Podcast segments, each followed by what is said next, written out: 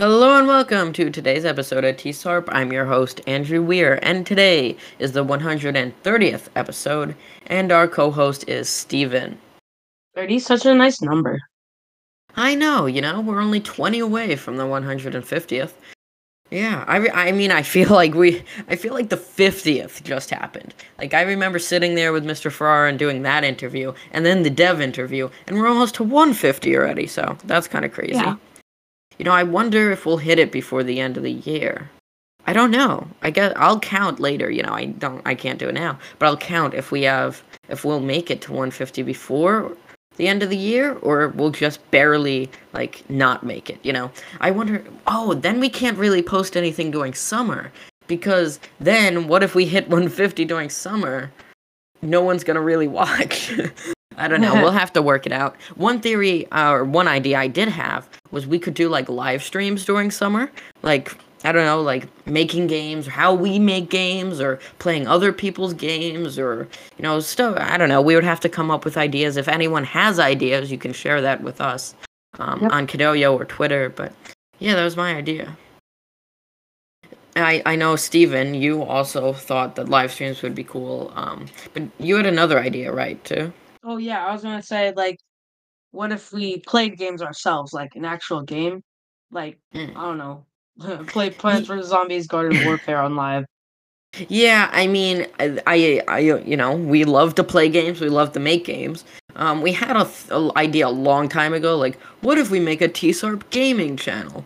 The problem lies in that when you're playing a game you didn't make and it's not really educational, we don't want to like have people be like, "Oh, T-Sarp coding, this is really cool," and then lose t- like teachers or administrators or anyone's trust because like oh now they're just playing games you know? So i like to keep tsarp with coding and stuff and like maybe we could make a totally separate thing under a different name about coding and mention it here and there. I mean about gaming not coding. Uh, mention it here and there but like you know i like to keep tsarp coding but that was a really cool idea stephen so yeah, um, today Code Li was pretty busy.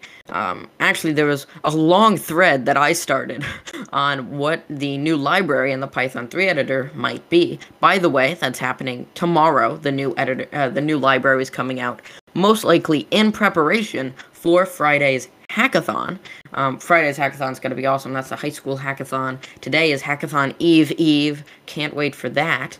Um, but yeah, so I started this thread just wondering if anyone had ideas, and it turned into a very long, I believe like 27 comment long um, thread about um, post co- uh, like uh, file and project collaboration. And um, originally it started with someone from the high school, Hauppauge High School, saying, I wish there was like a collaboration feature on projects and files. And then Yeah. Dev was like, yeah, well, um, and really gave a bunch of reasons. Yeah, like reasons that they were there. He said that it's always a topic that goes back and forth and back and forth, and they're always trying to, you know, decide if they should or shouldn't. And it seems like they always land on, you know, let's not do it at least for now. Uh, but it was a very long thread. If you would like to read it, I will link it below. Um, you have to be in Code LI though. But yeah, so it was pretty interesting to read through. Um, but to sum it up, it was all about collaboration um, on projects, like working together with other people. Um, I chimed in at one point and said, like, maybe it could be like a GitHub type thing where you don't really code on the f- same file at the same time, but you could still, like, all work on the same project together. Um, same thing Dev said though, like version control and open source, and it kind of brings its own set of problems along. But you know, Kodoyo is always working to figure out the best solution for things, and I feel like one day we might have something like that, a collaboration feature. But right now they're focusing on what is most important, which is the hackathons and just getting the Python 3 editor out of beta and working on the tasks like straight ahead of them. Um, but yeah, so that was a very interesting thread. I'll link it below. I recommend you read it because it was pretty cool. So the think it- CDP. Oh, go ahead. I think it's funny that Dev kind of asked you from. I mean, Dev kind of asked you to add on to the argument. He was like, "Have anything to add?" and then he added you. Yeah, well, because I had started, it was just me and the high school student speaking, and then he replied to um, the high school student and like he, CC'd me, which is funny because like like it's Cadelio, so he just wrote CC at the coding kid basically that's when I said that maybe there could be like a Gimkit feature, uh, not Gimkit, wow, a GitHub feature. Um, and that was really the last thing I said because they were just talking in very advanced terms and kind of losing me a bit. Um, but yeah, so I mean, Dev's Dev always says really interesting things, and um, things that kind of lose me. But you know, I always I try to stay um, with it. But you know, sometimes sometimes I start to lose what they're talking about. Yeah. So yeah, so Hackathon Eve Eve, like I said, that means the CDPs are due tomorrow. If you don't know, CDP means Capital Defense Project. That's the only game project artwork you can make before the hackathon actually starts. Um, once the hackathon starts, you can make anything you need, um, but you can't take code from days before. You can't make programs and then just take that code on the day of and submit it, or take a whole project and submit it, or remix it and submit it. You know, everything on the day of the hackathon needs to be original besides your capital defense project. You can make that a few days before. So that is due tomorrow, 9 a.m. Um, I don't really think we'll get to see any since we're not in that hackathon. Um, but maybe some, maybe somehow one floats our way, um, and we'll look at it. But it would be cool to see that. Um, but it doesn't look like we'll get those. Yeah. Also, the TSARP stickers have arrived. Um, the lighter version with the background, I got them today, and it's funny because we, like, we thought like the original file would be perfect, you know, and it kind of was, but it was a little dark. So I got an even lighter one, and I sent it through, and that one even looks kind of dark. So they must just like um the way they print them or something. But the new one looks perfect, you know. Um, I think it really works. The old one, now looking at it, looked perfectly fine too. So yeah, so will the people that will probably get them, um, or definitely get them, are, is Melora, Dev, um, probably Trish if she wants one. Um, any mentor that really wants them, I'll send them with Mr. Ferrara to the hackathon so we can give them to Melora.